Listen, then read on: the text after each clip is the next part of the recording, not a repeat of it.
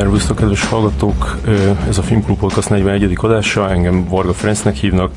A mai vendégünk Divinyi Réka, a Csak szex és más semmi, a Tibor vagyok, de hódítani akarok, a Szabadság, szerelem, a Valami Amerika 2, a Kameleon, a Társasjáték első évada, a Veszettek és a Papa Pia forgatókönyvírója.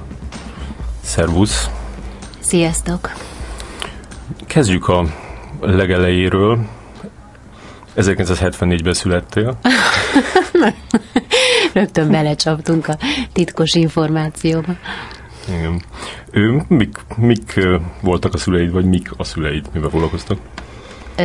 Hát a szüleim mondjuk inkább ilyen mérnökbeállítottságú emberek. Kicsit olyan bonyolult elmagyarázni a foglalkozásukat, nem titok, de egyáltalán nem kulturális pályán voltak. Uh-huh. Anyukám épületgépészettel foglalkozott, az apukám pedig főleg közlekedéssel a korai években, aztán később pedig az ÁSZ-nál volt. Uh-huh. És ki vitt el a rossz útra? Színésznek készültem már egészen kiskorom óta, általános iskolás korom óta, és így kerültem a Nemzeti Stúdióba, uh-huh. És ott aztán viszonylag gyorsan rájöttem, hogy nem akarok színész lenni. De azért 2 évet lenyomtál ott, nem? Hát 2 év, igen, mondjuk, uh-huh. Akkor ez a két év alatt esett le, hogy ez uh-huh. nem nekem való ez a pálya. Viszont ugye a színház iránti elkötelezettségem az továbbra is erős volt, és akkor már a színművészetire, dramaturg szakra jelentkeztem 2 év után, és akkor oda felvettek. Uh-huh. Még egy kicsit ugorjunk vissza a színészetre, hogy ez honnan jött, hogy színész akartál lenni már általános iskolás korod óta? Hát színjátszó szakkörbe jártam, meg szavaló versenyek, tehát a teljesen klasszik, uh-huh. klasszik színész múlt, és ugye ez elég jól is ment nekem abban a korban, ahogy aztán később fogalmazott valaki, vakok közt félszemű a király, tehát uh-huh. hogy a iskolai közegben így a színjátszó kör sztárjának lenni, utólag később kiderült, ez nem volt olyan nagy teljesítmény, tehát hogy azért egy mélyebb vízbe megmerítve ez már nem volt olyan csillogó a tehetségem, mint ahogy gondoltam, és akkor végül is avval szembesültem, hogy valószínűleg nem tudnám befutni azt a pályát, vagy soha nem tudnék olyan jó lenni, mint azok az emberek, akiket én becsülök ebben a szakmában, uh-huh. és nem akartam egy olyan pályát végigélni, ahol állandóan elégedetlen vagyok a teljesítményemmel, illetve tulajdonképpen egyre többször nem frusztrációt okozott az, hogy kilépjek a színpadra, egyszerűen azt hiszem, hogy nem vagyok ehhez elég extrovertált alkat. Uh-huh. Ott a Nemzeti, mi volt az a Nemzeti Színháznak a... Nemzeti Stúdió, ott voltak, tehát voltak olyan osztálytársaid, akik aztán később hallattak még magukról? Hogyne. Ugye hát egy év folyamban jártam Elek Ferivel, Grillusz Dorkával, Taján Mariannal, Lévai Vikivel, Fulajtár Andreával. Most kapásból ők jutnak eszembe, de vannak. Ez nagyon szép. És akkor gondolom, hogy rajtuk is látod, hogy ilyen jó nyomják. Igen, tehát ügyesek voltak. És emlékszel arra, hogy konkrétan mikor jöttél rá, hogy nem lesz belőle színész? Volt egy ilyen, nem tudom, nagyon rosszul sikerült vizsga, vagy előadás, vagy akármi? Nem, tulajdonképpen még csak azt sem mondhatom, hogy olyan rossz visszajelzéseket kaptam volna. Egyszerűen egyre fokozódó diszkomfort érzetem volt. Tehát, hogy egyszerűen amikor az ember egyre inkább érzi, hogy nincs a helyén. Uh-huh. Tehát, hogy ez nem az ő útja. Hát valószínűleg ugye én is értem, de a személyiségem kezdett kifejlődni, és valahogy éreztem, hogy nem, ez nem az, amit nekem csinálnom kell. És ez fájdalmas volt? Mármint, hogy mondtad, hogy általános iskolás korod után erre készítek, az elég nagy ilyen csapás. Inkább ijesztő volt, hogy jó, de akkor mi legyen? Tehát, hogy elengedni egy olyan célt, ami az embert nek az útját nagyon meghatározta hosszú éveken keresztül. Én mindig nagyon szerencsésnek tartottam magam már az iskolába, mert hogy tudtam, hogy mi érdekel, mi akarok lenni, és ezért nagyon pontosan kijelölődtek számomra ennek a lépései. Ugye az osztálytársaimon azt láttam, hogy nagyon sokan teljesen tanástalanok voltak, még így az érettségi környékén is, hogy jó, de hogyan, merre tovább.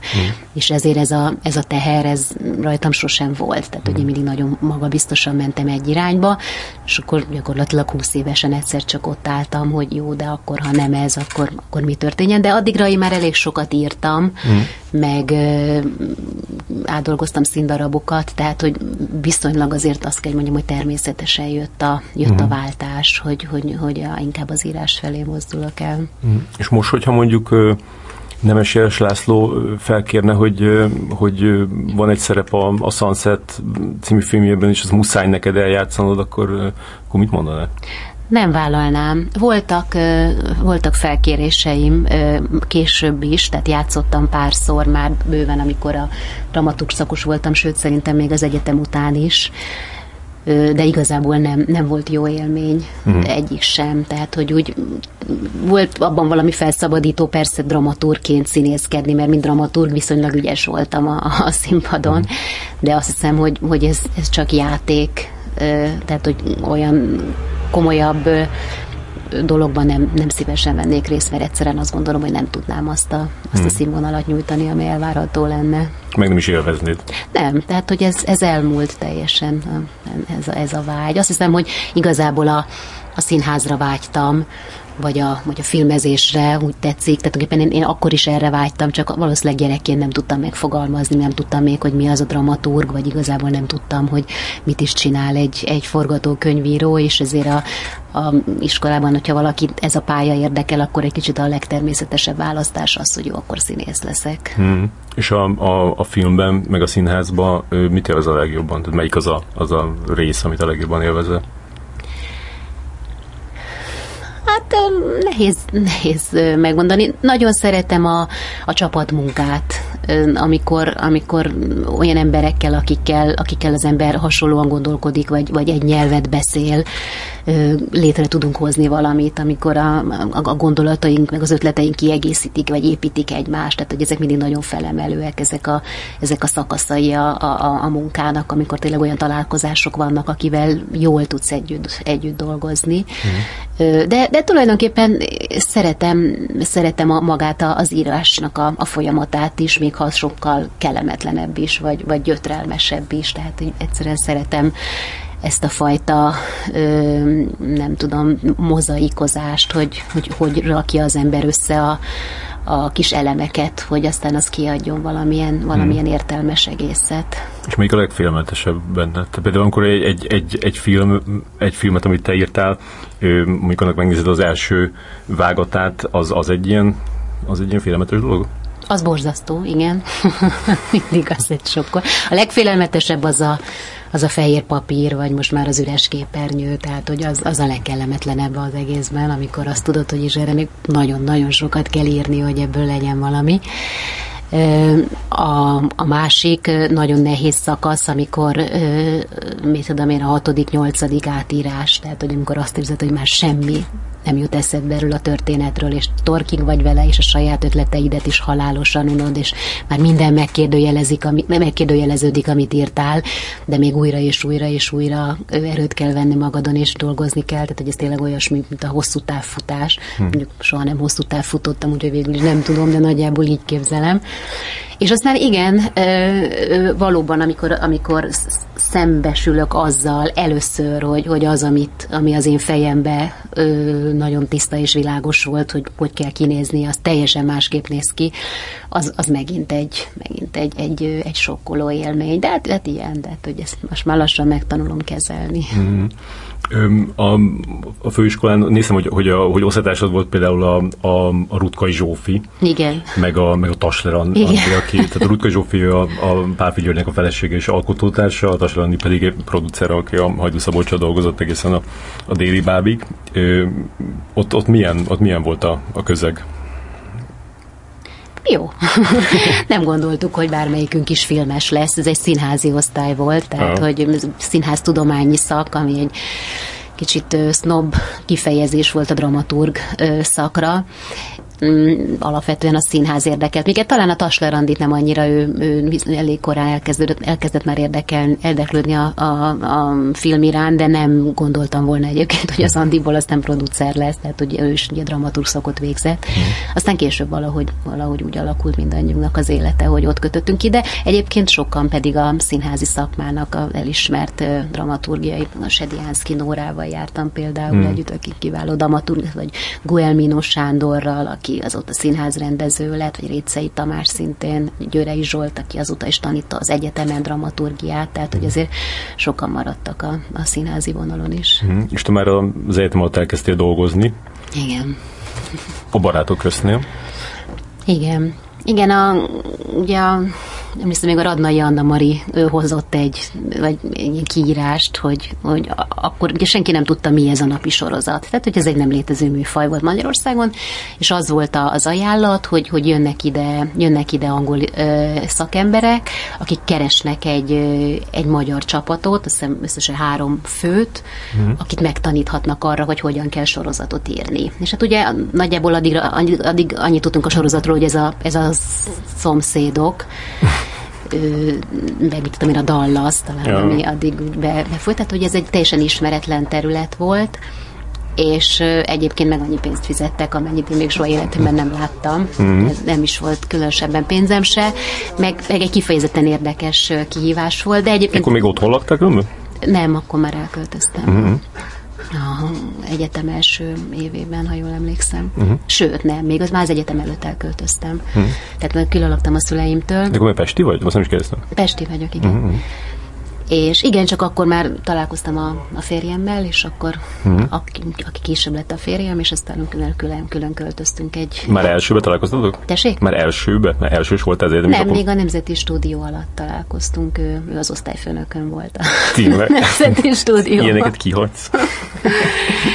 Úgyhogy végül is, ha belegondolok, ez is szerepet játszott abban, hogy éppen aztán ott hagytam a Nemzeti Stúdiót. Pedig ő nagyon bátorított, biztos. Egyébként nem, tehát hogy a legnagyobb kritikusom az mindig is ő volt, egyébként a mai napig, tehát hogy különösebben nem forszírozta azt. De nem olyan sokkal idősebb nálad, nem? De idősebb nálad. Mennyivel? 20-szal?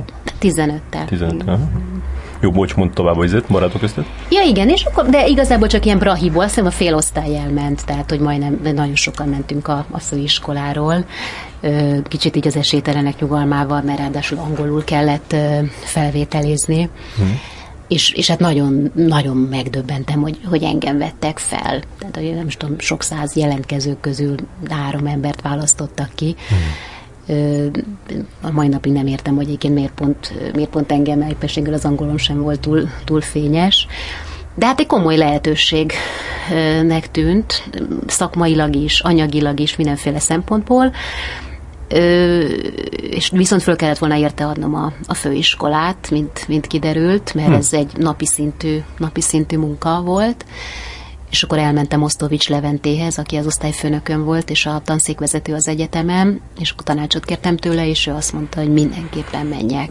Tehát azt mondta, hogy szerinte írni a szakmában lehet megtanulni, meg az életben lehet megtanulni, hogy ez egy olyan tapasztalat lesz, ami csak hasznomra fog válni, és ő biztosította számomra ehhez a feltételeket, tehát óralátogatási mentességet kaptam, és akkor csak vizsgáznom kellett bejárni az egyetemre a 3. évtől. Ez nagyon érdekes, mert nem gondolom, hogy ennyire rugalmas Azt hiszem, hogy ő volt ilyen rugalmas, tehát hogy ő egy nagyon-nagyon különleges ember volt, hihetetlenül sokat tanultam tőle, és nagyon szerettem, tehát egy egészen különleges gondolkodásmódja volt, és tényleg azt hiszem, hogy minden szava beigazolódott, tehát hogy egyáltalán nem bántam meg, hogy elvállaltam ezt a munkát, noha tulajdonképpen csak egy évig tartott számomra, tehát hogy azért egy év alatt kiderült, hogy ez nagyon, nagyon nem nekem való, mert nagyon, nagyon beszűkít egy dologra, tehát hogy addigra azért már megtanultam, hogy ezt hogy kell csinálni, és mindig ugyanannak a családnak a történetén gondolkozni, tehát hogy azért az egy idő után nagyon, nagyon fárasztó vagy megterhelő volt. És te mondtad, hogy akkor te mennél? Hát ez egy közös megegyezés volt, tehát hogy azt hiszem, hogy akkor mindannyian éreztük, hogy egy útnak a végére értünk, viszont ők nagyon, nagyon kedvesek voltak, mert mert megengedték, hogy forgatókönyvíróként viszont ott maradjak. Tehát, hogy addig storyliner voltam, és a forgatókönyvírás pedig az... Dialóg, nem? Ez az úgynevezett dialógírás, az meg egy nagyon rugalmas dolog volt, az nem kellett bejárni, hanem időnként küldtek egy szinopszist, és akkor arra dialógokat kellett írni, és amellett mindenféle mást is lehetett csinálni, és az is egy viszonylag jó megélhetést biztosított, viszont egy komoly szabadságot is adott. Illetve szintén nagyon-nagyon hasznos tapasztalat volt. Tehát ugye nyilván a storyline-esség az inkább a történetvezetéshez volt jó tapasztalat. Az, hogy utána átmentem dialógírónak, pedig egy nagyon jó tapasztalatot adott arra, hogy hogyan kell tévés vagy filmes dialógot írni. Tehát, hogy arra azért valójában nagyon kevés lehetőség van az életben, hogy amit az ember ír, azt visszahallja színészektől, adott esetben képernyőn vagy filmvásznon keresztül, mert akkor jössz rá, hogy mennyire rossz az, amit írtál, vagy mennyire életszerűtlen. Tehát egy borzasztó rossz dialogokat írtam én is szerintem az első, nem tudom, pár hónapban, fél évben is. Ez a legeleje volt a sorozatnak? Igen. Ez akkor indult. Tehát, hogy igen, mert úgy egy évvel korábban kezdtük el mi a munkát, mint hogy elindult a sorozat, és akkor tulajdonképpen amikor már a tévében elindult, én már akkor átmentem dialógírónak. És ott is ugye Cető Bernát László volt a dramaturg, és ő meg elég türelmes volt ahhoz, hogy... Aki később a Veszettek alapjául szolgáló novellát írta. Igen, a Lacival ott találkoztunk, és egyébként a Hegedűs Bálinttal is ott találkoztam, aki később aztán a film alapba lett a kollégám, és most a film alap forgatókönyv szekciójának a vezetője. Hogy és a Laci nagyon türelmesen tanítgatott arra, hogy nem, ez így nem jó, ez nagyon színházias volt, amit írtam. Tehát nyilván a színpad, vagy a színház egy egészen másfajta dialóg technikát kívánt, és ilyen bonyolult körmondatokba fogalmaztam mindent. Ő meg nagy türelemmel mindig javítgatta. És akkor egyszer mondta, hogy ő már le meghallgatni, hogy az, amit írtál, az hogy hangzik, vagy milyen, és hát azért az egy fájdalmas felismerés volt, hogy igen, hogy nem szabad csinálni. Tehát, hogy azt gondolom, hogy az egy jelentős lépés volt a szakmai fejlődésemben, azok az évek, amit ott eltöltöttem. Ugye az év? Hát nem, mert dialógíró, aztán voltam legalább 3 évig, vagy talán tovább is, már nem emlékszem pontosan, hogy meddig. Szerintem kb. Addig, amíg a fiam meg nem született. 2003-ban született, tehát addig nagyjából azért tartott a barátok köztes időszak. Meg akkor volt a Csak szex is. Akkor gondolom, az is. Igen, mert utána elindult a filmes karrierem, és gyakorlatilag már nem volt igazán szükségem. Mert azt éreztem, hogy amit dialóg technikában, tehát az is nagyon egyfajta dialóg technikát igényel, azt tudom, most már valami mást kéne tanulni, és aztán el tudtam kezdeni keresni pénzt más munkákkal is, tehát már igazából nem volt rá szükségem, és akkor azt abba hagytam. Ma olvastam egy dolgot, amit nagyon meglepődtem, hogy te adtad a Berényi nevet. Igen. De ez óriási. Tehát, hogyha mondjuk írnék rólad egy nekrológot, akkor ezt beraknám a leadbe. Ez nagyon jó, ez a sírkövemre azért nevéses. Ez kattintékony. Igen, akkor költöztünk, és nem is tudom, azt hiszem a vízvezetékszerelő volt a valaki Berényi. Tehát, hogy, mert hogy ugye úgy adtuk a neveket, hogy mindenki nézegette a noteszét, milyen nevek szerepelnek benne, mert ugye az angolok adtak ilyen kvázi neveket, mint a Május Klára, meg hasonlókat. Igen. Találjunk ki normális magyar neveket. És ugye 3 magyar fiatalt vettek fel, és tulajdonképpen szerintem ugye mi telefonos noteszünkben kerültek ki a neveknek a többsége, akik Magdi Anyus az ott szerepel. És akkor amikor a Csak szexre pedig hogy találtak meg? Tehát hogy talált meg a Goda Kriszta, hogy szállj be annak a forgatókönyvébe? A Krisztának is a Cető Bernát Laci mutatott be, valami házi bulin találkoztunk, és hát ez a mondjuk szerelem volt első látásra, azt hiszem, a Krisztával, tehát hogy a szó baráti értelmében természetesen, tehát hogy ő az a típusú ember volt, akivel elkezdtünk beszélgetni, és onnantól kezdve azt vettük észre, hogy senki mással nem beszélgettünk egész este, csak egymással, és aztán a Kriszta utána felhívott másnap is, hogy akkor menjünk el még kávézni, és elkezdtünk kávézgatni, járni, és a harmadik alkalommal mondta, hogy neki van egy forgatókönyv ötlete, amivel megakadt, és hogy nem volna kedvem beszállni. Tehát tulajdonképpen ilyen értelemben a barátságunk indult előbb, de csak 2 nappal előtte. És aztán utána elkezdtük együtt írni a Csak szexet a Heller Gáborral együtt. És az érezted, hogy ez egy ilyen nagy dolog? Most itt indul? Én mondtam a Krisztának, hogy szerintem ez ügyesség, én nem akarok filmet csinálni, ugye valahogy akkoriban... Próbáltad lebeszélni róla. Igen, tehát hogy akkoriban csupa olyan film volt, ugye magyar filmek egyszerűen nem az volt a világa, ami engem különösebben érdekelt volna. Tehát ugye a főiskola alatt is párszor felmerült, ahogy ugye azért a Zsófinál is, meg a Taszler Andinál is, hogy a filmszakosok jöttek, hogy nem volna kedvünk beszállni ebbe, abba, amatba, és én mindig azt gondoltam, hogy a film nem az én világom. Az a kifejezésmód, vagy az ízlés, az a gondolkodásmód, ami ott nagyon divatos volt azért akkor, hogy előgerősen inkább a szerzői filmek domináltak. Az egyszerűen én nem ilyen vagyok. Nem így jár az agyam. Én nagyon szeretem, ha rend van egy filmben, ha következnek egymásból a dolgok. Egyszerűen így tudok valamit végig gondolni, hogy mindenről tudom, hogy mi mit jelent, mi minek az értelme, mi miből következik. Tehát, hogy számomra fontosak azok a dramaturgiai alapszabályok, nézőként is, és alkotóként is, amit a magyar filmesek főleg akkoriban, de hát ugye sokan még most is előszeretettel elvetnek, vagy nem használnak. De még azért ott a 2000-es évek elején ott azért elindult valami más is, mert akkor ott volt a Simó osztály, és akkor volt a Moszkva tér, meg volt a Hukle, meg mi volt? Hát a Hajdú Szabolcsnak is az első filmje, a macerás ügyek, azért ott nem érezted, hogy ott most azért egy kicsit ilyen érdekesebb irányban megy a dolog? Az egyel, igen, tehát hogy az egyel később volt már. Nagyon vicces volt, mert pont amikor a Zsófi elkezdett dolgozni a Gyurival, akkor emlékszem, hogy marha dühösen jött vissza, és mondta, hogy ez a Pálfi tiszta hülye, 3 hete megírtam neki, nem tudom, minden, és azt mondta, hogy na, ez most már nagyon jó, csak ez most túlságosan érthető. Nem tudom, mit akar. Akkor még nem voltak együtt.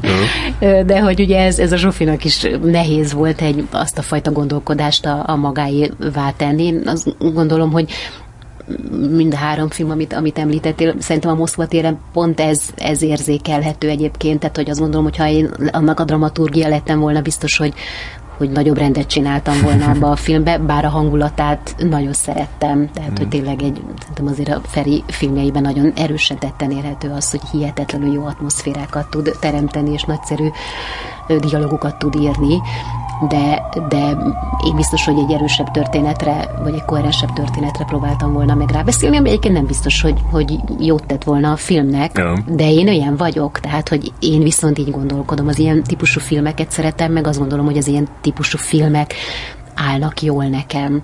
Hát ugye most is nyilván, ha jön valamilyen felkérés, hogy szálljak be egy projektbe íróként vagy dramaturgként, az ember mindig azt gondolja végig, hogy tehát, hogy való-e nekem.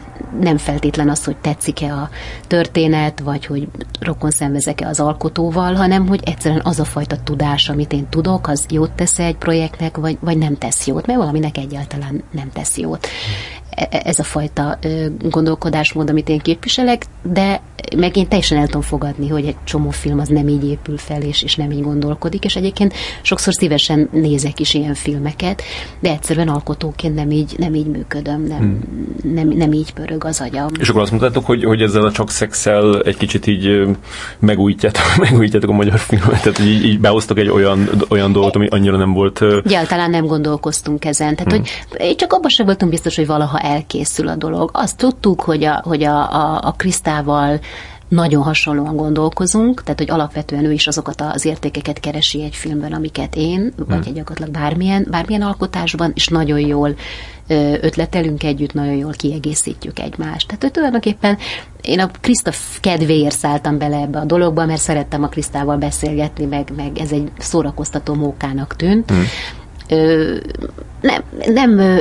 Nem volt bennem az a vágy, hogy úristen, meg kell csinálni az első filmet, belehalok, hogyha ez a dolog nem lesz. Hát nyilván, hogy amikor megcsináltuk, akkor már jó lett volna, hogyha valaki finanszírozza, de teljesen benne lett volna pakliba, hogy a kutyát nem érdekli, mint hogy elég sokan el is hajtottak minket. Uh-huh. És nem is tudom, ahhoz képest, amikor megírtuk, szerintem legalább 3 vagy 4 év eltelt, mire le tudtuk forgatni. Tehát, hogy, és tényleg csak az utolsó pillanatban kezdett el így hirtelen realitássá válni, hogy na hát lehet, hogy lesz egy filmünk. Szóval inkább csak egy ilyen játéknak indult. Egyáltalán nem gondoltuk, hogy ezzel bármit is megváltunk.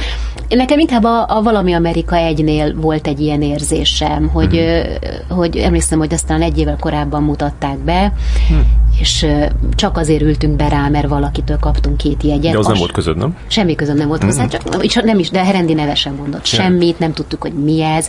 És egyszerűen annyira váratlanul friss volt, és szórakoztató, és egy ilyen teljesen új hang volt az akkori filmes palettán, hogy én akkor döbbentem meg, hogy de végül is tényleg, hát, akár ilyesmi filmeket is lehet csinálni, és akkor voltam, hogy úristen, ha egyszer én ezzel a Herendivel dolgozhatnék, az micsoda nagy dolog lenne.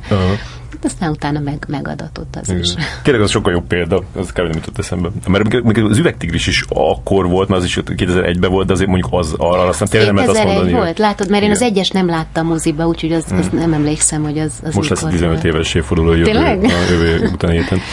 Ja. Nagyon vicces, mert most meg éppen a Bús Gábor Olivérrel meg a Rudolffal dolgozom együtt. Gyakorlatilag ezek a szálak úgy látszik azért összeérnek. És az micsoda?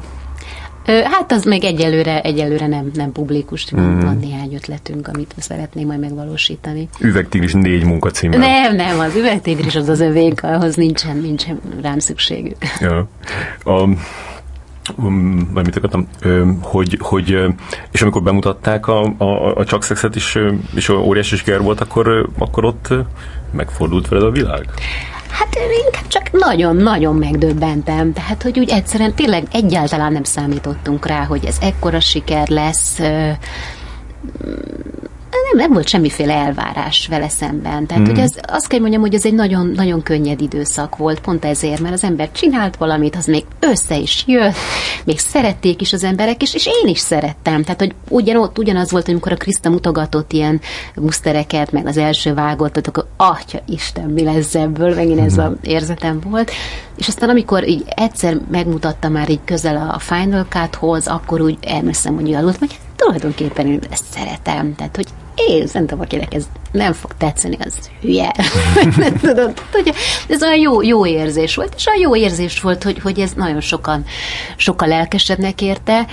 Ugye valójában az első filmet megcsinálni, ez mindig klassz dolog, mindig a másodiknál kezdődnek a bajok, azt hiszem minden filmes életében. Tehát, hogy akkor már bekerülsz valamennyire a szakmába, és akkor így hirtelen megérzed, hogy mennyi prekoncepció kötődik a személyedhez, hogy hirtelen nagyon sokan elkezdenek drukkolni annak, hogy ez ne sikerüljön, rengetegen valamiféle elvárással vannak irántad, aminek úgyse tudsz megfelelni. Tehát, hogy az ami ennek a dolognak a kellemetlen része, az valójában nem az első filmnél történik, hanem mindig a másodiknál, meg aztán a többinél.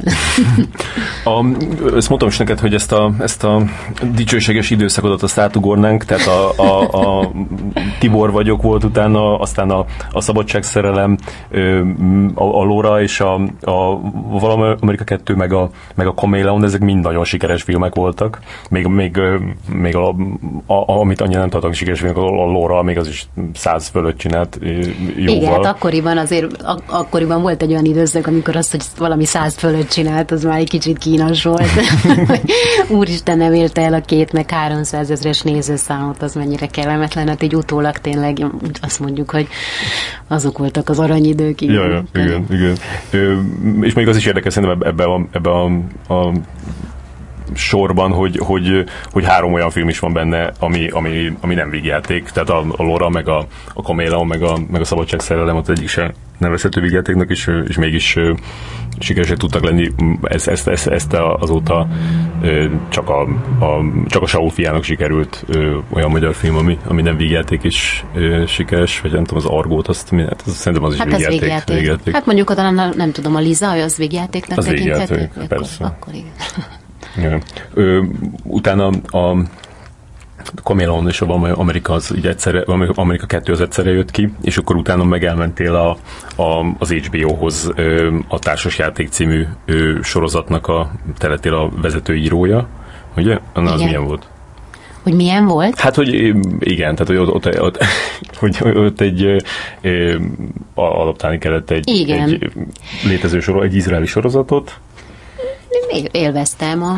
Nem, őszintén szóval nem tartottam túl jónak az eredeti sorozatot. Nekem nagyon túlságosan romantikus volt az én ízlésemnek, meg egy kicsit kagyinak éreztem, úgyhogy eléggé komolyan belenyúltunk, de szerencsére az HBO ebbe partner volt, hogy komolyan belenyúlhassunk, meg egy kicsit más stílusú, más hangvételt adhattunk a sorozatnak, úgyhogy tulajdonképpen szerettem csinálni. Nem, jó emlékeim vannak róla, elég sikeres is lett. Igen, és amiatt, hogy ez volt az első magyar sorozata az HBO-nak, volt extra nyomás? Rajtam nem. Ezt különösebben nem izgatott fel, hogy ez az ő első. De ők idegesebben rohangáltak? Körültetek? Én ezt se éreztem. Voltak jelei, tehát hogy annak idején ugye úgy volt, hogy én azért kerültem bele, mert úgy volt, hogy a Kriszta fogja rendezni, és akkor ő vitt be engem, és ő például kiszállt belőle menet közben, mert ő érezte ezt a fajta extra nyomást, és aztán ugye én meg ott maradtam, és utána került be a Herendi, de meg a Fanyó Gergő. Nekem kellemes élmény volt, tehát, hogy nem elfogadták a könyveket, nem mondták azt, hogy jobban kéne hasonlítani az eredetileg? Nem, tehát, hogy mondom, hogy ebből a szempontból nagyon rugalmasak voltak, mert ők bekérték, ugye lefordítatták nyilván angolra az eredetit is, a miénket is lefordítatták, mert ugye akkor még egy amerikai ember volt ott a főnök, Mark, nem tudom ki, és ő is, meg úgy tudom, hogy az ő főnökei is elolvasták mind a kettőt, és általában nagyon tetszett nekik a magyar verzió, tehát hogy ők azt mondták, hogy sokkal jobb lett a miénk, tehát hogy kifejezetten szerették, meg lelkesedtek. Akkor még nem volt ott a Krigler Gábor, aki utána kezdett felelni a forgatókönyvekért, tehát ő se szólt bele. Az egy viszonylag kellemes időszak volt, mert én voltam a vezetőíró, de nem volt ott olyan magyar nyelvű ember, aki különösebben bele tudott volna szólni a munkába. Úgyhogy hagytak minket szabadon dolgozni. Én imádtam azt az első évadot, tehát tényleg azt minden részt úgy néztem, hogy úristen, hogy lett valamilyen ennyire jó. Szerintem tényleg tehát abban a műfajban nyugodtan a filmek, az összes filmet is odadobhatjuk, és szerintem kiemelkedik a társadalmi az első évada, hogy ez az ilyen hát romantikus komédiának az nem nevezhető, de mondjuk ilyen vicces, romantikus dráma vonalon szerintem nem készült jobb Magyarországon, a rendszerváltás óta biztos nem. Viszont aztán a második évot pedig úgy elszúrták, hogy ez hihetetlen, tehát hogy tényleg. Hát, ahhoz már nincs közöm. Viszont de mondtad, hogy neked volt ötleted arra, hogy hogyan kellene folytatni, és én emlékszem, hogy amikor a lement az utolsó rész, akkor én azt írtam, hogy ezt nem szabad folytatni, tehát ezt nem lehet folytatni, mert hogy olyan lezárultak a körök, és utána minden csak egy ilyen felmelegített dolog lenne, tehát hogy ezekből a karakterekből már láttuk a legjobb drámájukat, már láttuk. Te hogy folytattad volna azt? Hát nem tudom, nem emlékszem. Őszintén szóval nem emlékszem. Tehát, hogy akkor úgy nagyon benne voltam, és az én fejemben szövődött tovább a történet, bár úgy emlékszem, hogy én kihagytam volna az ifjú szerelmeseket, mert pont azoknál gondolom azt, hogy akiket így nagy nehezen összehozunk, azokat most abban egy dolgot lehet csinálni, hogy szétszeded őket, azt a néző nem szereti, ha meg együtt maradnak, akkor mindenképp téttelen lesz a történet, de ugye a Balsai Móninak, meg a Túróci Szabinak a karaktereit meg annyira bírtam, hogy az egyszerűen valahogy arra hiszem, hogy ezt tovább folytattam volna, illetve itt a Pokornilia meg a Gazsónak a karakterét is valahogy tovább szőttük, de aztán mondom, viszonylag gyorsan kiderült, hogy nem én fogom csinálni a második évadot, úgyhogy akkor aztán de miért nem maradt. Te miattad, vagy ott mondták? Nem, ők felajánlották, hogy folytassam, csak valamiért sokkal rosszabb feltételeket szabtak. Anyagilag?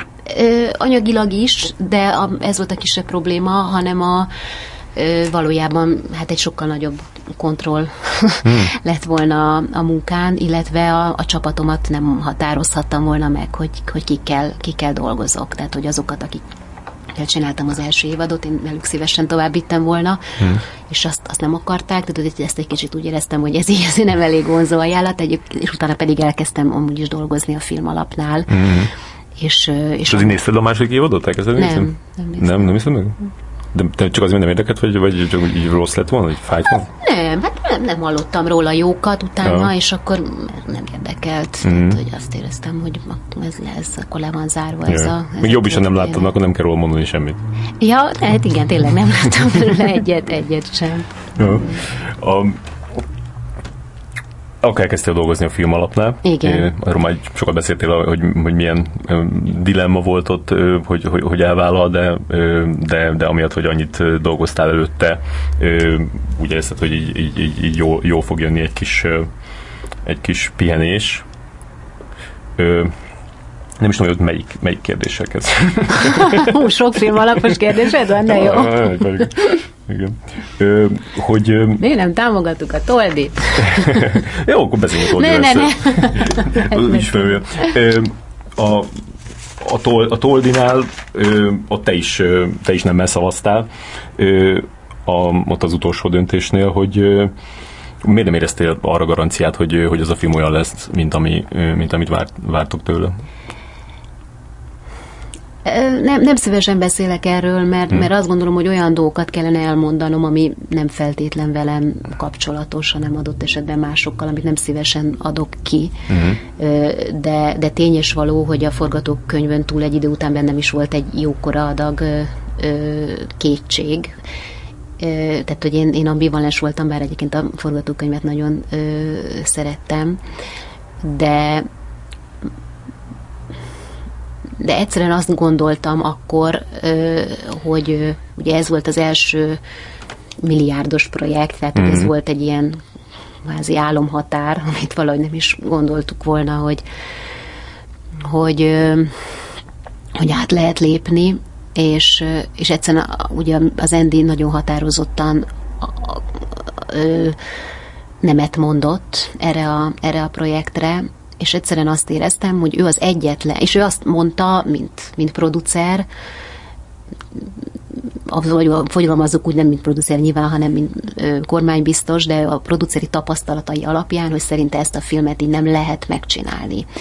Pedig egyszerűen úgy voltam vele, hogy én nem kérdőjelezhetem meg az ő tapasztalatát ebben a dologban, mert sokkal tapasztaltabb ebben nálam, és gyakorlatilag bárkinél, aki ebben a döntés, vagy ebben a szituációban kompetens lett volna. És azt éreztem, hogyha hozunk itt egy rossz döntést, azért viszont neki kell majd vállalni a felelősséget. És hogy én, amennyiben ő nem akarja ezt a felelősséget felvállalni, és nem akar beleállni ebbe a dologba, én nem tehetem meg azt, hogy ezt a dolgot ráoktrojálom az akarata ellenére. Tehát, hogy ezek voltak az én személyes megfontolásaim ebben az ügyben. Nekem abban az időben, hogy szinte csak olyan emberrel beszéltem, aki ezt ilyen nagyon rossz döntésnek tartotta, meg nagyon sajnálta, hogy elkaszálták a Toldit, de utána meg utána beszéltem valakivel, aki teljesen szimpatizál a dologgal, meg a Pálfival, meg mindennel, de tehát nem egy ilyen másik oldalon álló ember, akármi is legyen a másik oldalit, de ő tök meggyőzően mondta azt, hogy még annak nem volt ott az ideje. Tehát, hogy nem is csak a Pálfi miatt, vagy a könyv miatt, vagy a akármi miatt, hanem úgy lélektanilag, hogy nem volt ott annak az ideje, hogy most a Pálfi kapjon itt egy egész nem tudom hány milliárdot, amikor még ott legtöbben még nem voltak semmit. Érdekes volt, nekem pedig az volt a furcsa tapasztalat, hogy ugye mi ott egyébként a film alapnál, meg ugye az egész filmszakmában, meg hát nálatok is ugye a sajtóban egy ilyen nagyon nagy felfokozott várakozás volt, hogy hú, a Toldi de jó, mikor lesz, nem tudom, de hogy és abban a pillanatban mondjuk, hogy civilekkel beszéltem erről, meg teljesen értetlenül többen vonogatták a velük, hogy Toldi, ki a fenét fog ez érdekelni? Miért erre 1 milliárdot? Úristen, hát ezt nem tudom, szóval, hogy ja. Valahogy kicsit azt éreztem, hogy ez csak egy nagyon szűk körbe egy ilyen nagyon fontos, kicsit ilyen túlhisztérizált kérdést, csak hát nyilván minket ez a szűk kör vesz körül, tehát ezért ez egy ilyen mindennapos dolog, de hogy egy szélesebb körben ez egyáltalán nem okozott különösebb felhördülést, meg nem is úgy láttam, hogy sokaknak az érdeklődését sem keltette fel a projekt, tehát hogy az is lehet, hogy aztán egy buktá is lett volna de a moziba. Ez az, hogy ők nem ismerik a Pálfit. Tehát, hogy a Pálfi volt az érdekes, mert hogy lehet, hogy olyat volna csinálni a Pálfi, ami aztán úgy áttört volna, hogy mit tudom én, lett volna egy olyan előzetes, hogy mindenkinek leesik az álla, hogy abszolút lehet. Tehát, hogy ez volt a dilemma kapcsolatban. Én elképesztően tehetségesnek tartom a Pálfit. Tehát, hogy tényleg egy hihetetlenül furcsán van összekötve az agya. Ja. Nagyon érdekesek az agytekervényei. Tényleg nagyon tehetséges, fantasztikus a látásmódja, és egyébként megdöbbentően tud úgy beszélni mondjuk nem szerzői filmekről, mondjuk akciófilmekről, csillogó szemmel és lelkesedéssel, tehát hogy neki még...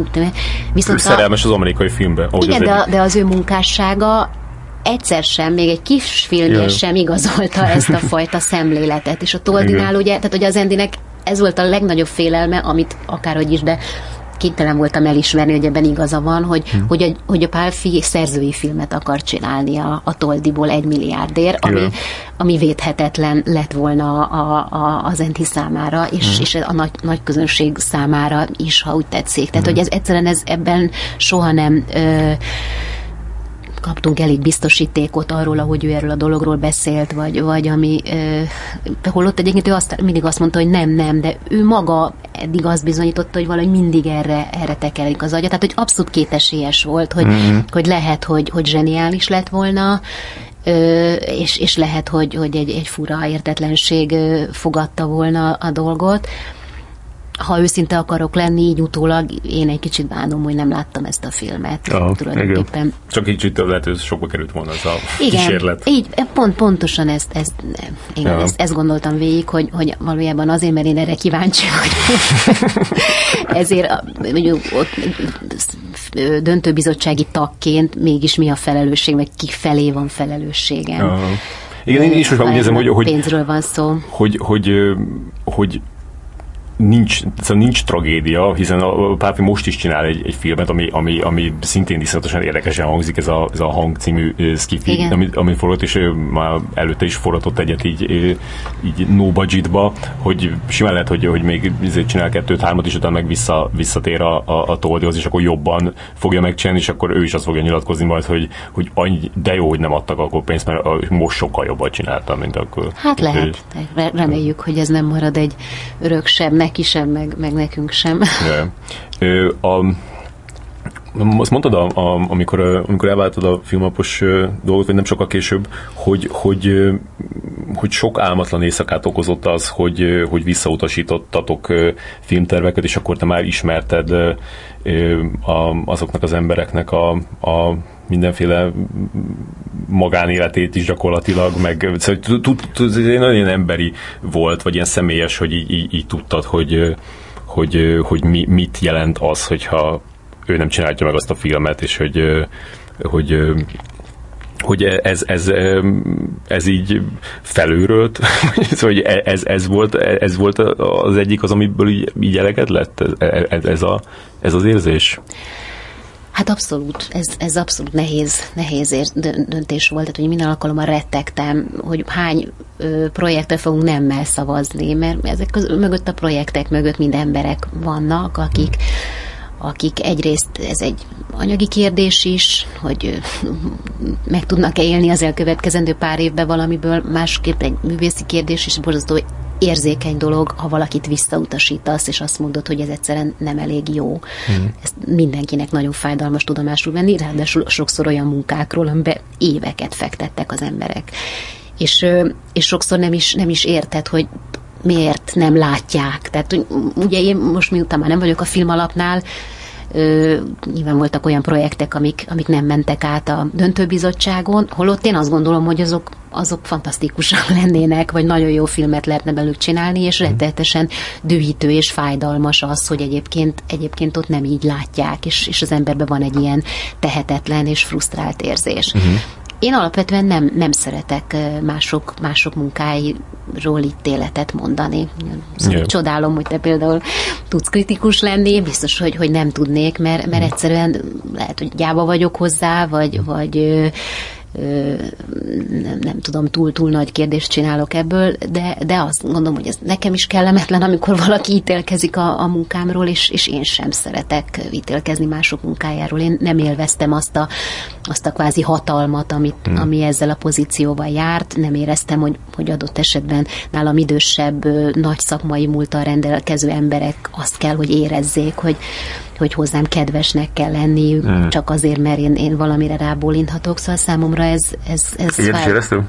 Hát nagyon sokszor, persze, tehát, hogy nyilván ugye akár azért az előző MMK-s rendszerben ott ez egy eléggé jól működő dolog volt, hogy nem a hivatalos úton jutott el egy film a támogatásig, hanem fölhívom ezt, megbeszélem azzal, leülök kávézni amazzal, tehát hogy egyszerűen volt egy ilyen állandós múzolás, meg zsizsgés, és nyilván a Holdudvarba ott kellett lenni ahhoz, hogy az ember forráshoz jusson. Nálam pedig engem ez rettenetesen zavart. Tehát, hogy én azt éreztem, hogy én elolvasok valamit, arról gondolok valamit, és borzasztó rossz minden egyes hatás, ami ezzel próbál ellentétes. És amikor valamit nem szavaztatok meg, de te közben úgy érezted, hogy meg kellett volna, tehát hogy te szerintem jó film lehetett volna bele, akkor azt elmondtad annak az embernek? Hát hogy... persze, elmondtam, de hát tudod, azért ez egy ilyen jó, hát kapott egy kis biztató szót és egy nemleges választ. Összegény olyan sokra nem ment azzal, hogy egyébként én pártoltam a projektet, és nekem tetszett. Hát, hogy ez volt még a Jobbik telefon, arra szavaz volt, amikor azt kellett mondanom. Hát bocs, de nem. Azt mindig megmondtad? Hát igen. Mert tök könnyen elfogadtad a többiekre. Mondjuk olyan volt, hogy nem hívtam föl az illetőt, hanem hagytam, hogy rájöjjön, vagy kiderüljön, vagy nem. Azt azért nem voltam mozoista, meg nekem nem kellett felhívnom embereket a döntéssel. Tehát ugye ők kapnak egy hivatalos értesítést, meg hát ugye ezt mindig mindenki hívogatott mindenkit. De hát nyilván azokat, akikkel azért volt valamiféle személyes viszonyom, és egyébként sokakkal volt, mert ugye a fejlesztések kapcsán mi sokszor találkoztunk emberekkel, és azért az akárhogy is ott azért kialakul valamilyen személyes kötődés. És volt egy nagyon kínos helyzet, amikor ott zokogott előtted Makkáról, nem tudom? Hát ez nem hiszem, hogy témája kéne, hogy legyen ennek a beszélgetésnek. Makkároly nem is pályázott. Mondjuk az, hogy sok olyan élményt szereztél, amit aztán fel tudsz majd használni a forgatókönyvben. Hát amennyiben szeretnék, igen. Ilyen élethelyzetekről érni, akkor biztos, hogy van. És nagyon hasznos volt egyébként abból a szempontból, hogy akárhogy is én a filmszakmának egy bizonyos részét ismertem, egy nagyon nagy részét meg nem ismertem, és tulajdonképpen most azért a filmszakma tagjainak a nagy részét megismertem, legalábbis találkoztam velük, lett valamiféle benyomásom róluk, nyilván nekik is rólam, és ez egy érdekes tapasztalás volt. És nagyon sokan megharagudtak rá, megromlott a viszonyod sok emberrel? Tehát akik korábban jóba voltál, és így ennek kapcsán meg, tehát mondjuk volt egy ilyen döntés? Nem.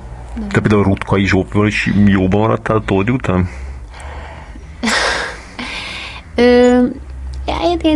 Én őszintén remélem, hogy igen. Tehát, hogy én nagyon, nagyon szeretem a Zsófit, és nagyon sokra tartom őt. Tehát, hogy én alapvetően őt tartom most ennek a szakmának az egyik legjobb filmdramaturgiának és írójának. Tehát bármilyen munka kerül szóba, ahol írót keresnek, én boldogan ajánlom a Zsófit, hogyha egyáltalán neki lenne kapacitása vállalni bármit is.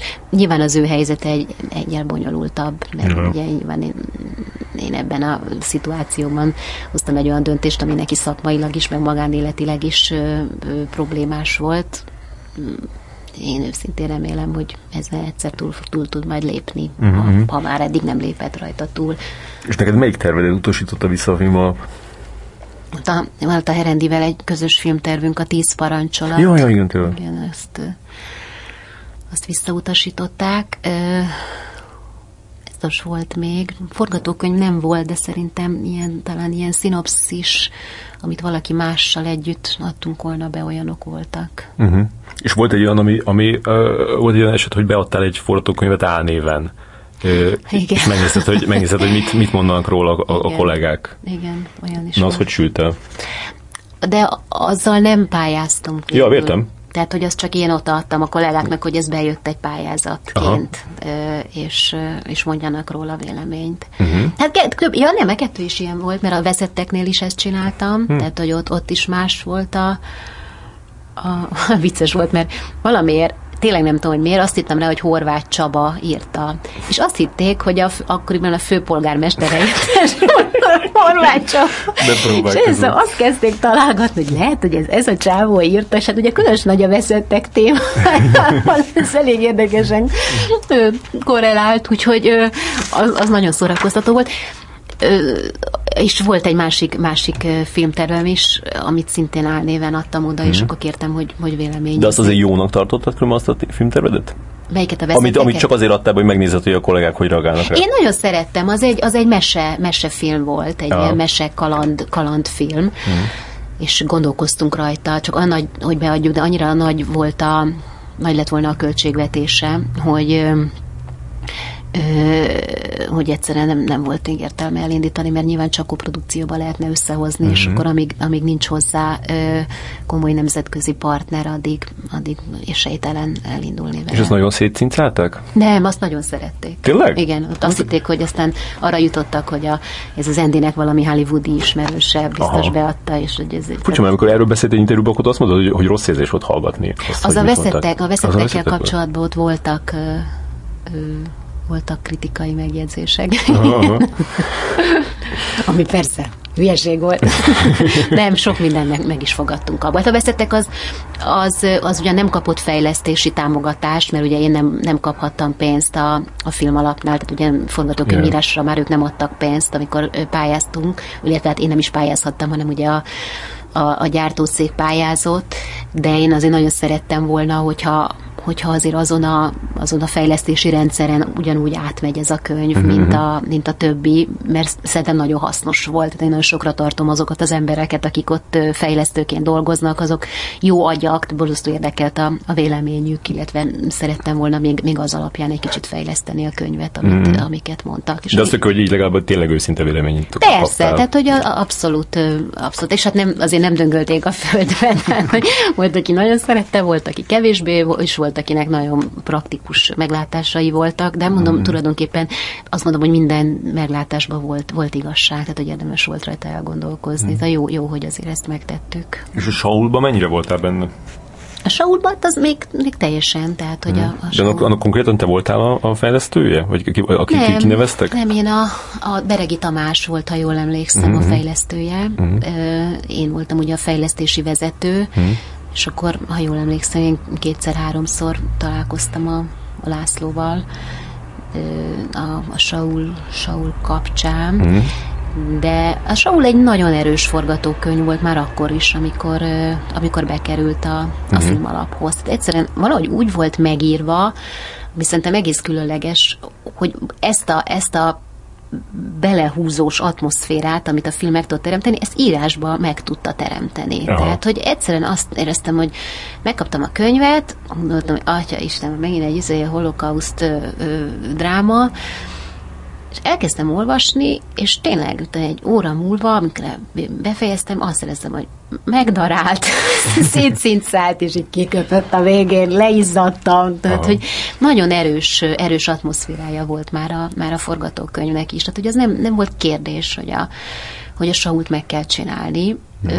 Volt, ha jól emlékszem, a közepén egy rész, ahol úgy kiengedett a feszültsége, és egy kicsit ott olyan cél nélkül szédelgett a főhős, és akkor azt próbáltuk a Lászlóval valahogy kisakkozni, hogy ott mit lehetne csinálni, hogy az az ott ugyanezt a fajta feszességet, vagy feszültséget, ami az elejétől benne van a filmben, azt fent lehessen tartani, de nagyjából az volt róla a tapasztalat, hogy annyira tudatosnak tűnt, tehát hogy úgy tűnt, hogy annyira tudja, hogy mit akar, hogy mi igazából csak adtunk neki pár tanácsot, örültünk, ha valamit megfogadott tőle, vagy belőle, de nem gondoltam, hogy bármit különösebben erőltetni kellene, mert nyilvánvaló volt, hogy ott van a fejében az egész film. Jó pár beszéltem nyilván a showroom, mint mindenki, de van egy vélemény, amit úgy veszek észre, hogy így sokan osznak, és kb. Ugyanaz, hogy de most mindegy is, mert inkább magam vélemény mondom, hogy tehát zseniális a film, ahogy elkezdődik, az első nem tudom, három snitt, az tényleg filmtörténeti jelentőségű, tehát hogyha már más nem lett volna benne, akkor is már zseniálisnak tartanám, viszont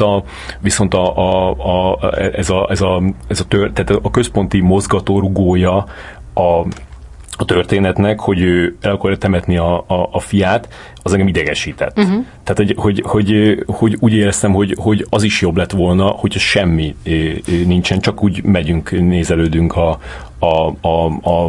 koncentrációs táborba, mert akárszor így hol te vagy a rabbi, ez a rabbi, az a rabbi. Tehát, hogy így mindig így visszarántott, így úgy éreztem, hogy ez egy ilyen erőltetett dolog, ami így rá van húz, és próbáltam már ugye Nemes Jelesnek is, még emlékszem, még Kámba így fel, de hogy ő nyilván nagyon hisz ebbe, hogy te neked például nem volt ezzel bajod? Nem, én ezt nagyon jónak tartom.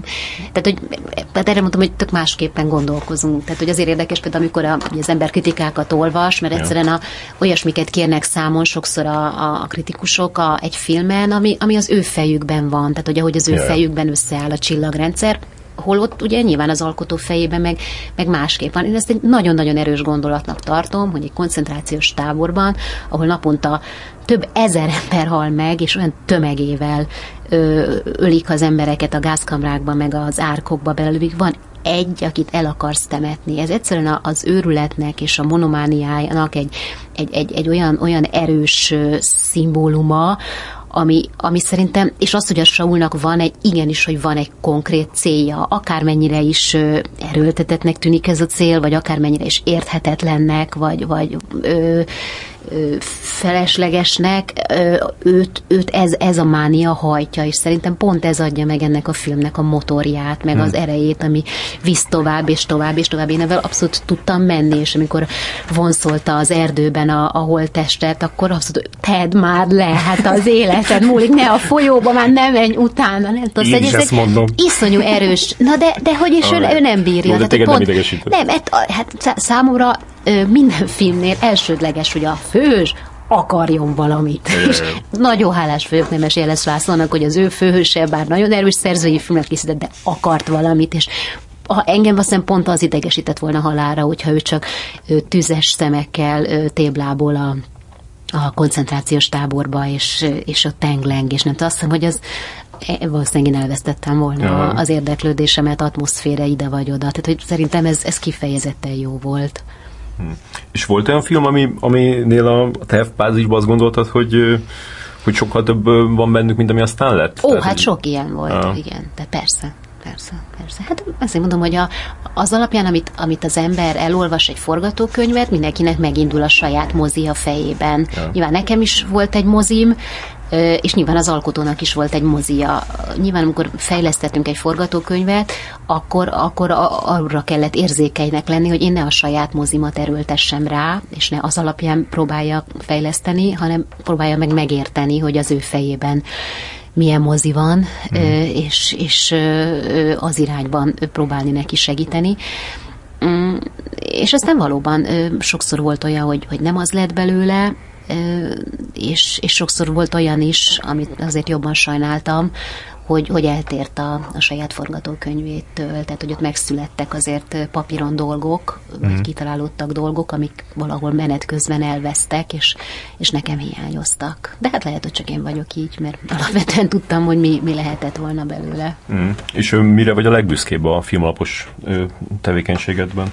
Hát nyilván a Saulra, ezt ugye kicsit könnyű is így mondani, hogy egy Oscar-díj után, de legalább annyival tudom magam igazolni, hogy ugye a Saul volt az utolsó film, amit megnéztem, mielőtt letettem a lantot, és az utolsó levelem a Lászlónak ment ki, és azt írtam neki, hogy ha ez az egy filmet támogathattam, akkor részemről már megérte ez a 3 év, amit itt eltöltöttem a film alapnál, tehát annak nagyon-nagyon örültem, hogy ez a film elkészült, pedig egyébként én azt gondoltam, hogy fog csinálni 6000 nézőt, és hát nyilván majd kap valami díjat, de egyáltalán nem gondoltam, hogy fenekestől felforgatja a világot, de... Mi is pont ezt hittük abban januárban, hogy azt hittük, hogy 7000 néző, és a 7000 igen, néző. Igen, tehát hogy ebben nekem sem voltak illúzióim, hogy egy holokauszt dráma az milyen, mekkora nézőközönséget tud ma vonzani.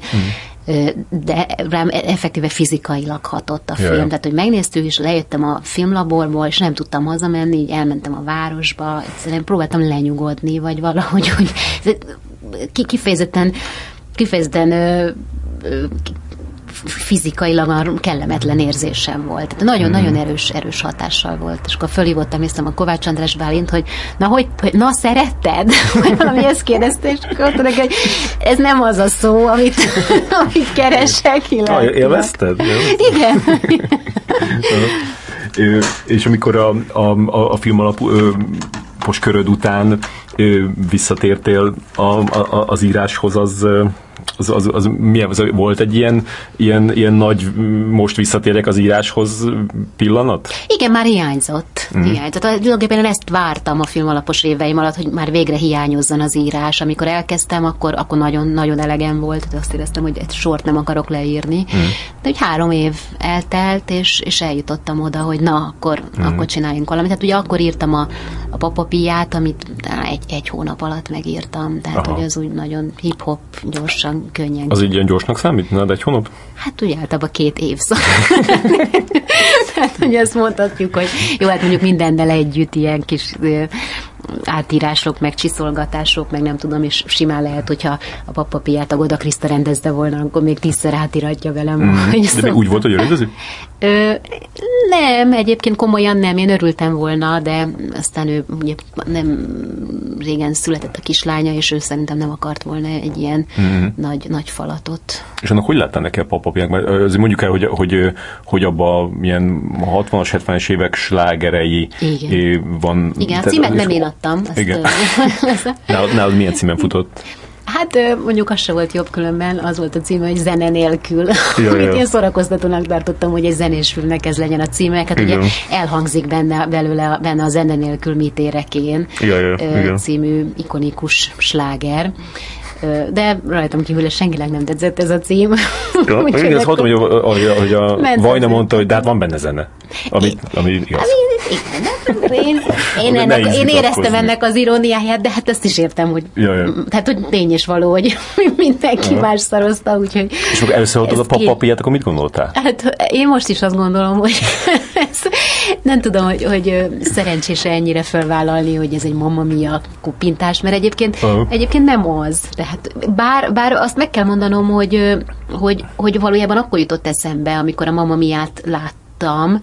Ugye volt itt az eredeti musical, nem is tudom, talán a Puskásban, és annyira jó energiájú dolog volt, és valójában az nagyon tetszett benne, hogy ugye létező slágerek, létező szöveggel, és mégis úgy tudnak megszólalni egy történetben, mint hogyha pontosan odaírták volna. Tehát, hogy ez egy dramaturgiai kihívás. És te úgy csinálod, hogy először fölírtad, hogy milyen slágereket akarsz használni? Tehát, hogy ugyanez. Tehát, hogy, és engem ez iszonyatosan érdekelt, hogy ezt hogy lehet dramaturgiailag megcsinálni, hogy van 10 darab dal, aminek nem változtathatsz a szövegén, és mégis úgy kell alakítanod egy történetet, hogy az a dal, az pontosan arról az érzelmi állapotról szóljon, amiben a főhőseid vannak, és teljesen logikusan következzen egyikből a másik. Aha. És egy koherens... Ez tök bonyolultnak tűnik, és ezt írtad meg egy hónap alatt?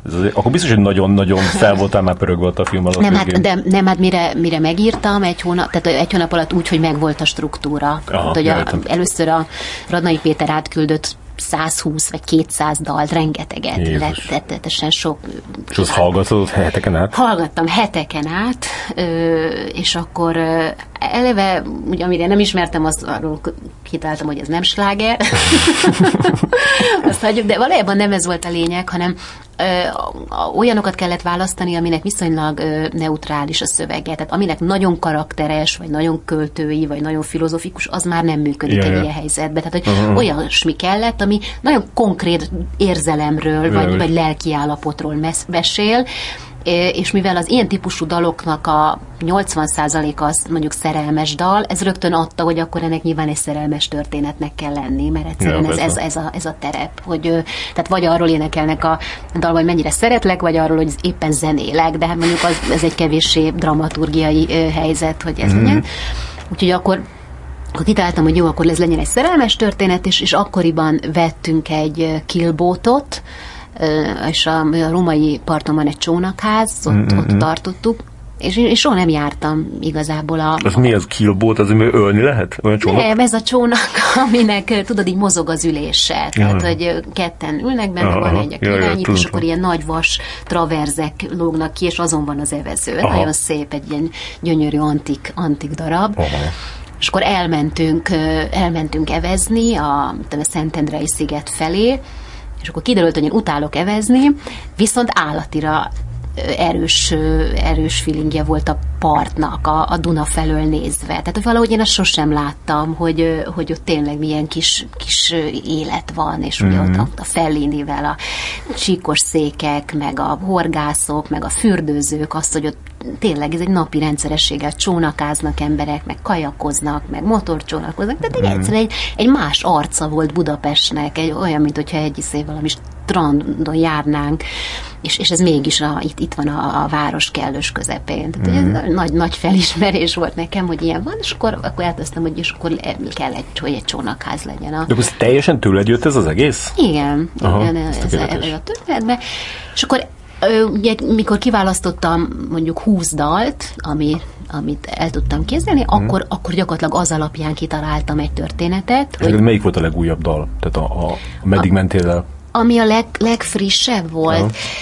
Szerintem a Bonanzának az Induljon a Banzáj. Azt hiszem, hogy az a legfrissebb. Azt mondom, hogy most már Kisgrófóig elmegy a film. Igen?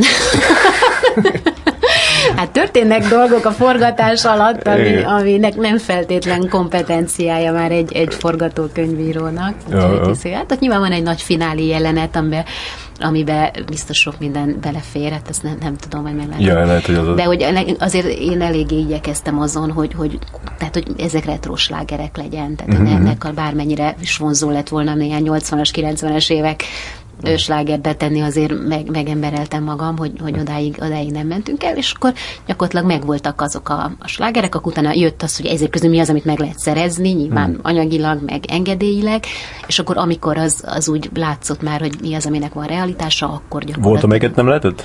Volt olyan, igen. Volt fájó? Tessék? Volt fájó? Biztos volt, de ezeken azért túl. De így is maradt elég jó.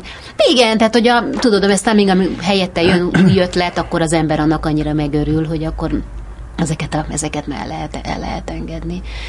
És akkor így megszületett a forgatókönyv, akkor ugye a Csupó Gábor lett a rendezője, neki nagyon tetszett. És hogy lett? Hát te mit csináltad? Odaadta a producernek, és akkor ő megszerzett az a rendezőt? De az elég gyorsan ment. Mikor írtad ezt? Múlt nyáron? Igen, múlt nyáron. Múlt nyáron. Hát azután, miután eljöttem a filmalaktól. akkor ez volt. Az, hogy tehát ez így tőle jött, pedig azért a szülők általában azért hogy belefolysz munkába, meg mástól jönnek a vagy adaptálsz, vagy mástól jönnek az ötletek mindig, sokszor. De csak azt mondom, hogy a legtöbb filmednél, de hogy ez azért mégsem tűnik olyan személyesnek, leszámítva ezt a Szentendre ízét, kirbótozást. Ez volt, itt ez volt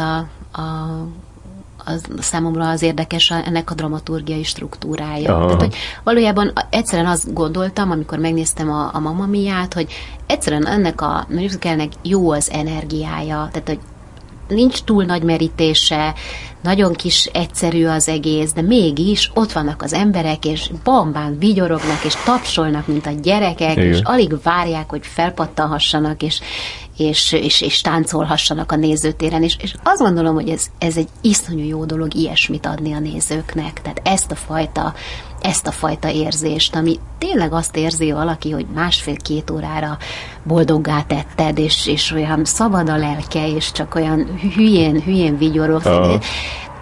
Én nem feltétlenül vágyom arra, hogy a saját belső vívódásaimat, vagy problémáimat vessem papírra. Én ezt abszolút egy nemes vállalásnak érzem, hogy az ember egy ilyen energiájú filmet akarjon készíteni.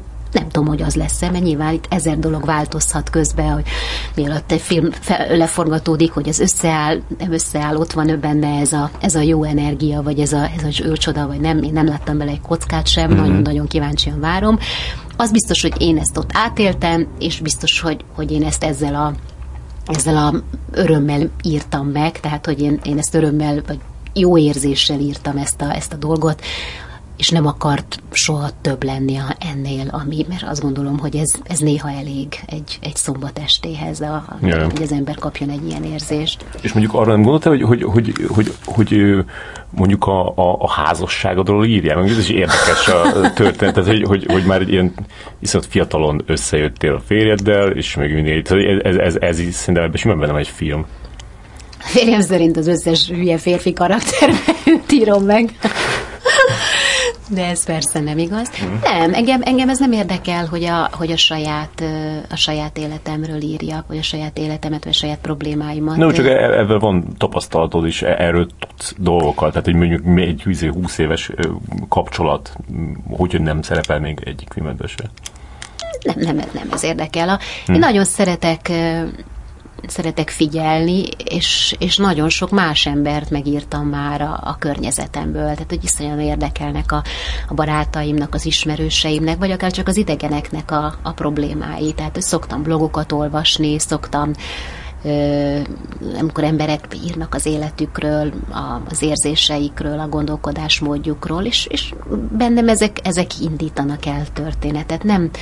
Egyszerűen nincsen bennem ez a fajta közlésvágy, hogy én azt hiszem, hogy ennél szemérmesebb vagyok, vagy hogy ilyen szinten kiadjam magam, vagy saját magamról írjak. Most csináltunk egy sorozatot, ez a Csak színház és más semmit, amiben szerepel egy írónő, akinek egyébként van egy színházigazgató férje, ugye az én férjem is színházigazgató, sőt, ugye elég vicces módon az írónőnek van egy 13 éves fia, akit az én saját fiam játszott ebben a sorozatban. és mindenkinek szent meggyőződésre volt, hogy ezt én magamról mintáztam, holott egyáltalán nem. Tehát, hogy nagyon sok, tehát tulajdonképpen nagyon kevés az azonosság köztem, meg a között a karakterrel. Teljesen véletlenül lett írónő az utolsó pillanatban, egyébként eredetileg valami más foglalkozást akartunk neki adni, és férfi volt, tehát hogy nem ez volt benne a cél. Nincs bennem ez a szándék, azt hiszem. Tehát ez a költőknek a dolga. Mindig saját magukat, meg az érzelmeiket fogalmazzák meg. Én ezt megtartom a barátaimnak. Ja. Amikor így most így tudtam, hogy így beszélni fogunk, és akkor beszéltem egy pár emberrel, aki így ismert téged, és így többen is azt mondták, hogy a Divinyi Réka, ő egy pasi. Jaj, de kedves! Szerinted azt így normálisan nem tudták kifejteni, hogy miért mondják ezt, de ez egy visszatérő dolog volt. Hogy ezt szerinted mire gondolhatnak? Tehát, hogy férfi agyad van? Igen, ezt sokan mondták már, hogy nekem férfi agyam van, vagy férfi humorom van. Aha. Meg hát ugye a Krisztával ez örök problémánk, hogy egyáltalán nem vagyunk érzelmesek. Tehát valójában ez okoz számunkra a legnagyobb problémát, hogy érzelmes jelenetet írni, vagy érzelmes történetet elmesélni, mert ugye a legkisebb érzelmi kifejtésnél már azt érezzük, hogy ez nagyon állas, ez nem jó. Azt hiszem, hogy mind a ketten viszonylag cinikusak vagyunk ahhoz, hogy túl érzelmesek legyünk. Tehát szerintem ezért mondhatják, de azt hiszem, hogy minden más tekintetben azért én nagyon is inkább a női oldalon állok. Beszéljünk még, nincs már sok idő sajnos, de beszéljünk még kicsit a veszettekről, hogy hát ez egy ilyen, a te pályádon ez egy ilyen óriási bukás volt, azt mondhatjuk, mert hogy minden más filmed tök sikeres volt, ez pedig nagyon kevés embert érdekelt, hogy ez meglepett, és mennyire ütött szíven? Nem lepett meg, de nagyon szíven ütött, mint kiderült. Ugye én azt gondoltam, én nem gondoltam, hogy ez tud ma, tehát Magyarországon egy ilyen film sikeres tud lenni. De bár, amikor miatt bemutatták, azt mondtad, hogy 100 000 néző minimum. Hát az ember mindig ebben reménykedik, hogy de mégis, de egyszerűen nincsenek igazán mostanában illúzióim ezzel kapcsolatban, hogy milyen típusú filmeket lehet ma Magyarországon eladni, hogy mivel lehet megszólítani a nézőket. Tehát, hogy nekem őszintén komoly kétségeim voltak, hogy ez mennyire tud egy ilyen típusú film sikeres lenni. Nagyon-nagyon-nagyon-nagyon reméltem, hogy a nézők bizalmat fognak szavazni nekünk. Tehát, hogy pont amiatt, hogy mert nagy sikereink voltak, és alapvetően nem okoztunk eddig csalódást, ezért azt mondták, hogy egy kicsit más típusú témának is hajlandóak egy esélyt adni, hogy hát ha úgy, tehát hogy ha nem fogjuk őket most sem untatni. Jaj. De ez nem így történt, és ez, hát igen, tehát hogy ez rossz volt. Rossz érzés volt megemészteni, még ha ugye nem is nagyon tudtam más tenni, mint tudomásul venni.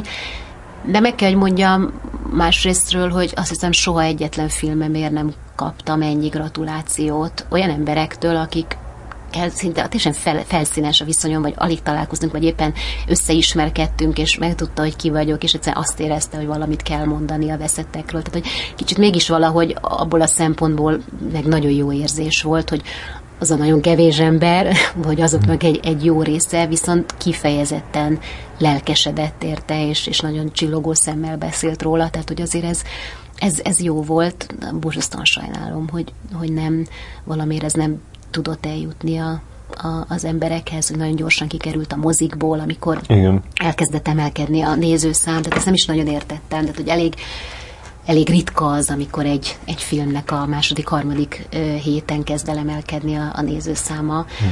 Nyilván még akkor is elég alacsony volt, és a mozik egyszerűen nem tartották, és utána már nem volt esély, hogy ezt visszahozzuk. Én nagyon bízom benne, hogy egyszer majd valamelyik tévécsatorna műsorra tűzi, és akkor azért többen meg fogják nézni, vagy egyáltalán hallani fognak róla, hogy ez van ez a film. Én azt gondolom, hogy szerettem, és büszke vagyok rá a mai napig, tehát, hogy egyáltalán nem bánom, hogy megcsináltuk. Nyilván el kell gondolkodnom azon, hogy milyen filmeket kell csinálni itthon. Tehát, hogy én nem leszek sosem szerzői filmes, aki Kámba vagy Berlinbe fognak meghívni, mert egyszerűen nem az ilyen típusú filmeket szeretem, és nem is az ilyen típusú filmek állnak nekem jól, azt gondolom. Tehát, hogy nekem mindig is az volt a fő célom, hogy a magyar közönséget megszólítsam, vagy ne adj Isten a nemzetközi, tehát, hogy mondjuk azt nagyon bírnám, hogyha lenne egy nemzetközi forgalmazója, vagy akár egy remake-je valamelyik filmnek. De hát ez egyre nagyobb kérdőjel számomra, hogy mi az. Ugye az nagyon fájdalmas lenne, ha azt mondhatnánk, hogy csak vígjátékokat lehet itthon csinálni, mert semmi más nem eladható. Nyilván én szeretek vígjátékot is csinálni, de azért 2 vígjáték után, most ugye van a Papa Pia, meg mondjuk a Valami Amerika 2, nagyon szeretnék majd egy nem vígjátékot is csinálni, mert alapvetően én nem feltétlen csak vígjátékokat nézek, vagy egy csomóféle más műfaj, vagy hangvétel közel áll hozzá. Igen, és elég riaszt ezt, hogy most elolvastam egy csomó olyan interjút veled, ami mondjuk 2007-ben, meg 2009-ben készült, és hogy amiket ott elmondtál, az most is ugyanúgy van, vagy még rosszabbul, vagy rosszabban. Tehát, hogy így nem látszik az, hogy jó irányban, vagy bármi változásnak az esélye is van, de az is lehet különben, hogy el kell engedni ezt a mozis nézőszám dolgot, hogy most a tiszta szívvel, vagy a kút, vagy a hurok, hogy ilyen 20-30 ezreket tud csinálni, lehet, hogy akkor így ennyi. Most így ez igen, de közben meg azért néztem a nemzetközi filmeket, tehát hogy azért ott még mindig van a 200-300 ezer néző, tehát hogy egyszerűen van egy olyan bázis, aki azért eljár moziba, mondjuk nyilván nagy amerikai blockbusterekre főleg. Ugye ez volt az egyik vállalása, amikor elkezdtem a Filmalapnál dolgozni, hogy legyen egy kicsit sokszínűbb, műfai sokszínűség, tehát próbálkozzunk más műfajokkal is, hogy ne csak vígjáték, vagy ne csak szerzői film, hanem próbálkozunk ezzel a köztes műfajjal, ugye, tudom én, ennek az eredménye lett a Liza például, ami azért ami eléggé sikeres lett, vagy az utóélet, vagy hát ugye rengeteg film, ugye te is láttad, igen, amik ilyen-olyan sikerrel mentek, és azt gondolom, hogy mindent összevetve tulajdonképpen nem volt egyáltalán sikertelen ez az időszak, tehát hogy azért azt elmondhatjuk, hogy most már egy magyar, beül az ember egy magyar filmre, akkor nem azt fogja, feltétlenül azt látja, hogy valaki lehúzza a gatyáját, ami röhögni kell, és nem is feltétlenül egy búzamezőt fog látni, amin nem tudjuk, hogy mi történik, hanem lát jópofa, emberi, érdekes, néha groteszk történeteket, amit egy külföldi filmnél simán elfogadunk. És egy kicsit én azt éreztem, hogy azt reméltem, hogy ez elkezdi építeni a magyar nézőknek is a bizalmát a magyar filmek iránt, hogy minőséget is tudunk, és szórakoztatni is tudunk egy csapásra. De valahogy ez egyelőre lehet, hogy még ez kevés volt ez az idő, nem látom, hogy ez a tendencia beindult volna. Igen, most egyelőre még csak ilyen meglepetés sikerek vannak. Tehát meg ott tartunk, hogy egy pár ilyen dolog itt, tehát a Saul, a Liza, a Van valami furcsa, és megmagyarázható, hogy ilyen meglepődünk, hogy milyen jól ment. És akkor vannak ilyen tisztességes, mint a swing, ami azért úgy annyit hozott, hogy nem volt ciki, és akkor van az, ami hát így sajnálatos, hogy csak ennyit hozott, meg hát van a Veszettek, ami meg ugye megmagyarázhatatlan, null durván nem hozott, vagy nem nézték meg. Igen. Meg még jó pár ilyen filmtől, nem csak az egy volt. Igen, de közben meg itt annyira azt lehet látni, Lengyelországban, cseheknél, hogy büszkék a saját filmjeikre. Tehát, hogy ott egy saját gyártású filmet mutatnak be, törökök, imádják a saját filmjeiket. Jaj. Az első, amire beülnek. Ő azt gondolják, hogy ők jó filmeket csinálnak. Nyilván persze a magyar gondolkodásmód ez egy picit más. De utáljuk magunkat, tehát a filmet magunkat és a produktumainkat is utáljuk, és nem tudom minden, de közben ez annyira jó lenne, hogyha. De nyilván egyébként ez a filmeseknél kezdődik, tehát hogy először nekünk kell bizonyítanunk, hogy igen, tudunk olyat sorozatosan, sokat olyat csinálni, amit nem fogtok utálni, ami nem fog fájni, hogyha megnézitek, sőt, ne adj Isten, szeretni fogjátok. Nem hiszem, ezért a 80-as években volt egy olyan szakasza a filmnek, amikor ugye az emberek úgy lelkesedtek a magyar filmért, és olyan annak volt egy ilyen pozitív. Igen, hát nem tudom, szerintem a 80-as években már az már egy leágazó, az már lecsengőben volt, és aztán most így megszereztem ezeket a filmévkönyveket, és nagyon érdekes nézni, hogy így egyes években miket néztek sokan, és az, hogy ahogy a 80-as évek végig, 90-es években így teljesen így eltűntek a nézők. Jó, de mit tudom én, megáll az idő, vagy a mit tudom én, az Uramisten, vagy a Ripacsok, mi is azok kultfilmek voltak, mindenki látta őket, mindenki imádta őket. Persze nyilván nem volt ekkora verseny, és nem egy teljesen másfajta kultúrán szocializálódtak a nézők, tehát egyszerűen más volt de valahogy... Ja, de akkor is volt mindez, akkor is voltak Bud Spencer filmek, meg volt, nem tudom, Kék Villám, ami például ami nagyon jó volt. Amit 1,3 millióan néztek meg. Egy komolyan? Ez a Tom Cruise-os, ugye? Nem, a Kék Villám az a Roy Scheider, az a helikopteres. Ja, az helikopteres volt, igen, tényleg. Igen, de érdekes, hogy hát akkoriban, hogyha mondasz ilyen címeket, az mindenki látta. Igen, tehát, hogy az igen. Bejött, és akkor arra azt elmentél és megnéztél. Ugye ma már egyáltalán nem így van, tehát igen. Hogyha mondok egy filmcímet, akkor elég jó eséllyel valószínűleg te azt még nem láttad a pont, amit én láttam. És neked mi volt az, ami utoljára így nagyon-nagyon, amit nagyon eldobtad az agyadat film? Tony Erdmont láttad már? Láttam, igen. No. Az nekem nem olyan volt. Tudom, hogy neked nagyon tetszett. Azért is néztem meg, mert annyira lelkesen voltál róla. Nekem az nagyon hosszú volt. Hát, hogy azt gondolom, hogy bőven hosszabb volt, mint a... Volt egy csomó dolog, amit bírtam benne nagyon. Tehát, hogy egyszerűen nagyon bírtam a két színészt. Voltak benne iszonyú helyes jelenetek is. Meg valójában nagyon tetszett ez az egésznek az alapgondolata, eleve ez az egész szülő-gyerek viszony, hogy mennyire van közünk a saját szüleinkhez, vagy a saját gyerekeinkhez, és mennyire kell, hogy közünk legyen egyébként, amikor már felnőünk, és ugye ez a kapcsolat, ez mivé válik, vagy minek kell lenni. Tehát maga a kérdésfelvetés, az szerintem borzasztó izgalmas. Az is nagyon tetszik, hogy valaki így belopja magát a saját lányának az életébe. De egyszerűen kicsit engem bosszantotta a szertelensége a dolognak, vagy sokszor a céltalansága, vagy az, hogy túl volt magyarázva, vagy túl volt spilázva, meg hát nagyon... Igen, nagyon az elvárásokat nagyon magasra tetted, úgyhogy ezzel vigyázni kell, mert igen, tényleg igen. Az ember úgy ül be, hogy na, itt valami csodát fog látni, és aztán ja, pont a Újmészáros Karcsimék is ott voltak a moziban, és ott ők is mondták, hogy fú, miket olvastunk róla, és kicsit mindenki, hát igen, ez volt az. Igen, sajnos, ezeket tényleg csak az első Cannes-i vetítésen szabad megnézni ezeket a filmeket, mert utána már csak igen, utána már az ember, hát igen, ezt mondom, igen, a második film, mindig az elvárással küzd az ember, és onnantól kezdve sokkal nehezebb. De most is mondjuk, tudod, van az a Ryan Goslingos, Emma Stone-os musical. Ja, igen, most kezdik, igen, nagyon hype-olni, hogy ez milyen zseniális lesz. Megjön decemberben, akkor már csak bólintani tudunk. Hát igen, szóval vigyázzatok ezzel. Mennyire óvatosan lehet nyilatkozni egy filmről. És mi volt neked az akkor, ami viszont tényleg, amitől rohantál haza, hogy írjál egy hasonlóan szuper jót? Jaj,